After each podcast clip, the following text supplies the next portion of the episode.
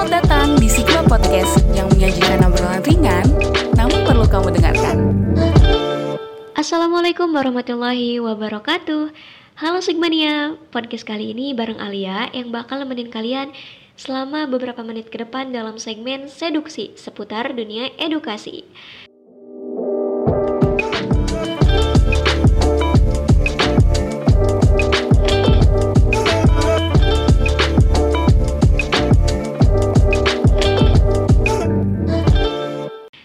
Kali ini Ale tuh bakal bahas salah satu penyakit yang lagi trending banget di sosial media nih.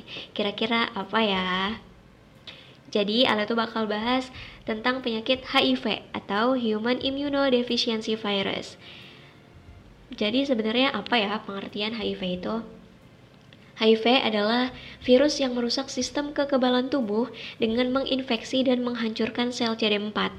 Jika makin banyak sel CD4 yang hancur, maka daya tahan tubuh akan semakin melemah sehingga rentan diserang berbagai penyakit. Terus-terus kenapa ya jadi trending lagi di tahun 2022 ini? Padahal kan penyakit ini tuh udah ada dari zaman nenek moyang ya.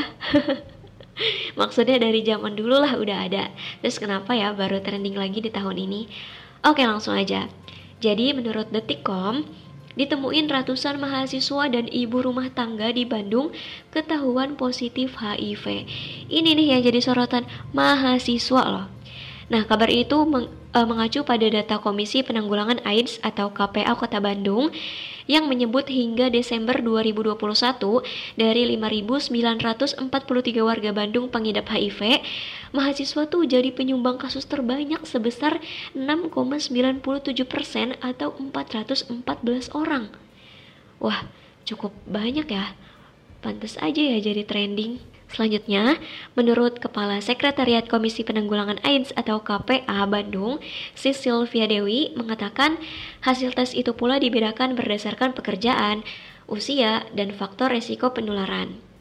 Walaupun 6,9% atau 414 kasus terjadi pada mahasiswa, nyatanya temuan paling banyak ada pada pekerja swasta, yakni 30%. Data lainnya menunjukkan 15% terjadi pada wira swasta dan 11% pada ibu rumah tangga. Sylvia juga mengatakan mahasiswa termasuk pekerjaan sebanyak 6,9 persen. Jadi ya sebenarnya masih di bawah sih. Tapi yang namanya mahasiswa itu selalu jadi sorotan. Karena ya mahasiswa itu kan termasuk usia yang produktif dan memudah harapan bangsa. Jadi ya kenapa bisa gitu loh. Tapi tetap aja. Berdasarkan data yang mereka punya, kategori paling tinggi adalah pekerja swasta. Terus kira-kira apa ya penyebabnya? Jadi penyebabnya yaitu sebanyak 30% karena narkoba suntik yang dipakai secara bergantian dan 30% di antaranya akibat seks bebas. Maka dari itu, faktor ini tuh menjadi penyebab utama penularan HIV di Bandung karena nilainya paling tinggi, hampir 40%.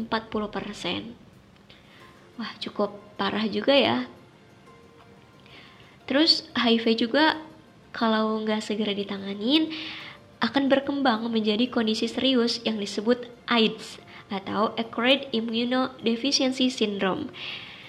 AIDS sendiri adalah stadium akhir dari infeksi HIV. Pada tahap ini, kemampuan tubuh untuk melawan infeksi sudah hilang sepenuhnya. Penularan HIV terjadi melalui kontak dengan cairan tubuh penderita seperti darah, sperma, cairan vagina, cairan anus, serta ASI. Namun nih perlu diketahui sama teman-teman bahwa HIV itu nggak menular melalui udara, air, keringat, air mata, air liur, gigitan nyamuk, atau sentuhan fisik. Jadi jangan takut ya. Buat teman-teman yang kalau misalkan ketemu sama orang yang mengidap penyakit HIV terus gak mau deket-deket ah takut nular. Padahal kan ya nggak secepat itu ya penularannya Terus selanjutnya kenapa ya HIV juga disebut sebagai penyakit yang cukup berbahaya? Karena HIV itu adalah penyakit seumur hidup. Dengan kata lain, virus HIV itu akan menetap di dalam tubuh penderita seumur hidupnya. Walaupun istilahnya itu udah sembuh gitu, tapi virus ini tuh masih akan menetap di dalam tubuh penderitanya gitu. Meski belum ada metode pengobatan untuk mengatasi HIV, Tapi ada nih obat yang bisa memperlambat perkembangan penyakit ini dan dapat meningkatkan harapan hidup penderita HIV dan AIDS di Indonesia. Jadi yang buat uh, penderita HIV atau AIDS jangan pernah putus asa buat sembuh ya. Semangat. Terus selanjutnya ya, berdasarkan data Kementerian Kesehatan RI tahun 2019, terdapat lebih dari 50.000 kasus infeksi HIV di Indonesia. Dari jumlah tersebut, kasus HIV paling sering terjadi pada heteroseksual, diikuti lelaki seks lelaki atau LSL atau homoseksual, pengguna nafza suntik atau penasun, dan pekerja seks. Sementara itu, jumlah penderita AIDS di Indonesia cenderung meningkat. Di tahun 2019, tercatat ada lebih dari 7.000 penderita AIDS dengan angka kematian mencapai lebih dari 600 orang ya sih ini nggak bisa dikatain cukup lagi tapi emang banyak ya tapi di tahun dari tahun 2005 hingga 2019 Angka kematian akibat AIDS di Indonesia ini terus mengalami penurunan. Hal ini menandakan pengobatan di Indonesia berhasil menurunkan angka kematian akibat AIDS. Jadi ya walaupun uh, apa ya angka kematiannya tinggi, tapi Indonesia tuh terus mencoba untuk menurun, menuruninya gitu. Nah, diingetin lagi kalau penurunan HIV ini nggak nular secara tiba-tiba aja gitu loh. Misalkan kita sentuhan, enggak lah. Kalau misalkan penderita HIV ini jatuh gitu, terus ngeluarin darah dan kita terkena darahnya, itu uh, besar kemungkinan itu kita tertular. Jadi ya jangan takut ya buat bersentuhan sama penderita HIV atau AIDS. Nah, selanjutnya gimana sih gejala penderita HIV atau AIDS? Nah, kebanyakan penderita ini mengalami flu ringan pada 2 sampai 6 minggu setelah terinfeksi HIV. Flu bisa disertai dengan gejala lain dan dapat bertahan selama satu minggu. Setelah flu membaik, gejala lain mungkin tidak akan terlihat selama bertahun-tahun, meski virus HIV terus merusak kekebalan tubuh penderitanya, sampai HIV berkembang ke stadium lanjut menjadi AIDS. Pada kebanyakan kasus, Seseorang baru mengetahui bahwa dirinya terserang HIV setelah memeriksakan dirinya ke dokter akibat terkena penyakit parah yang disebabkan oleh melemahnya daya tahan tubuh. Penyakit parah yang dimaksud antara lain diare kronis, pneumonia, atau toksoplasmonis otak. Selanjutnya adalah penyebab dan faktor resiko HIV dan AIDS. Nah, penyebab dan faktor resiko HIV dan AIDS ini disebabkan oleh Human Immune Immunodeficiency Virus atau HIV sesuai dengan nama penyakitnya ya. Bila tidak diobati, HIV dapat makin memburuk dan berkembang menjadi AIDS. Penularan HIV dapat terjadi melalui hubungan seks vaginal atau anal, penggunaan jarum suntik, dan transfusi darah.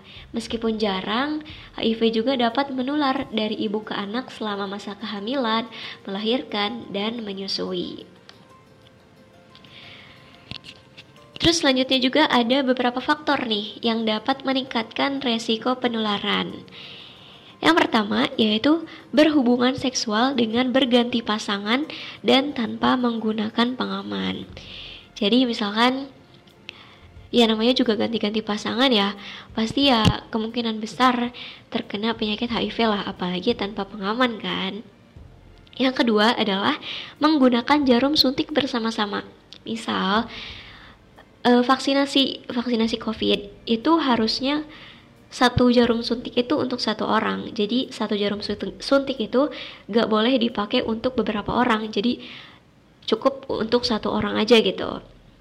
Selanjutnya adalah melakukan pekerjaan yang melibatkan kontak dengan cairan tubuh manusia tanpa menggunakan alat pengaman diri yang cukup. Terus buat yang udah uh, nyimak ya tadi, kalau misalkan ada yang menduga telah terpapar HIV ini segera ya konsultasi ke dokter terutama uh, jika mengalami gejala flu dalam kurun waktu 2 sampai 6 minggu setelahnya. Terus tadi kan udah ada ya gejala uh, penularannya sama faktor-faktornya. Hmm, kira-kira ada ya? Ada nggak ya pengobatan HIV dan AIDS?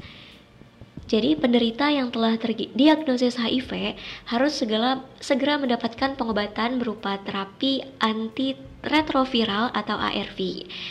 ARV ini bekerja mencegah virus HIV bertambah banyak sehingga tidak menyerang sistem kekebalan tubuh. Nah, tadi kan udah ada ya pengobatannya. Sekarang kalau untuk pencegahannya kira-kira ada nggak ya? Hmm, ya pasti ada dong. Kalau ada pengobatan pasti ada pencegahan.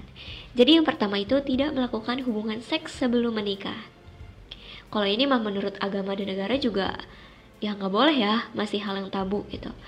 Karena emang itu alasannya bisa e, menimbulkan penyakit HIV atau AIDS dan penyakit-penyakit lainnya lah. Yang kedua tidak berganti-ganti pasangan seksual. Yang ketiga, menggunakan pengaman saat berhubungan seksual. Yang keempat, menghindari penggunaan narkoba, terutama jenis suntik. Yang kelima, mendapatkan informasi yang benar terkait HIV, cara penularan, pencegahan, dan pengobatannya, terutama bagi anak remaja. Karena remaja itu kan mm, kurang terkait seks edukasi itu kan masih kurang ya, jadi harus sering-sering diedukasi lah biar ngerti, biar paham gitu. Nah, itu tadi beberapa pembahasan tentang penyakit HIV dan AIDS. Dimulai dari berapa banyak sih penderita HIV dan AIDS di Indonesia. Yang kedua itu tadi hmm, cara penularannya, terus gejala-gejalanya apa aja, penyebab-penyebab dan faktor-faktornya juga.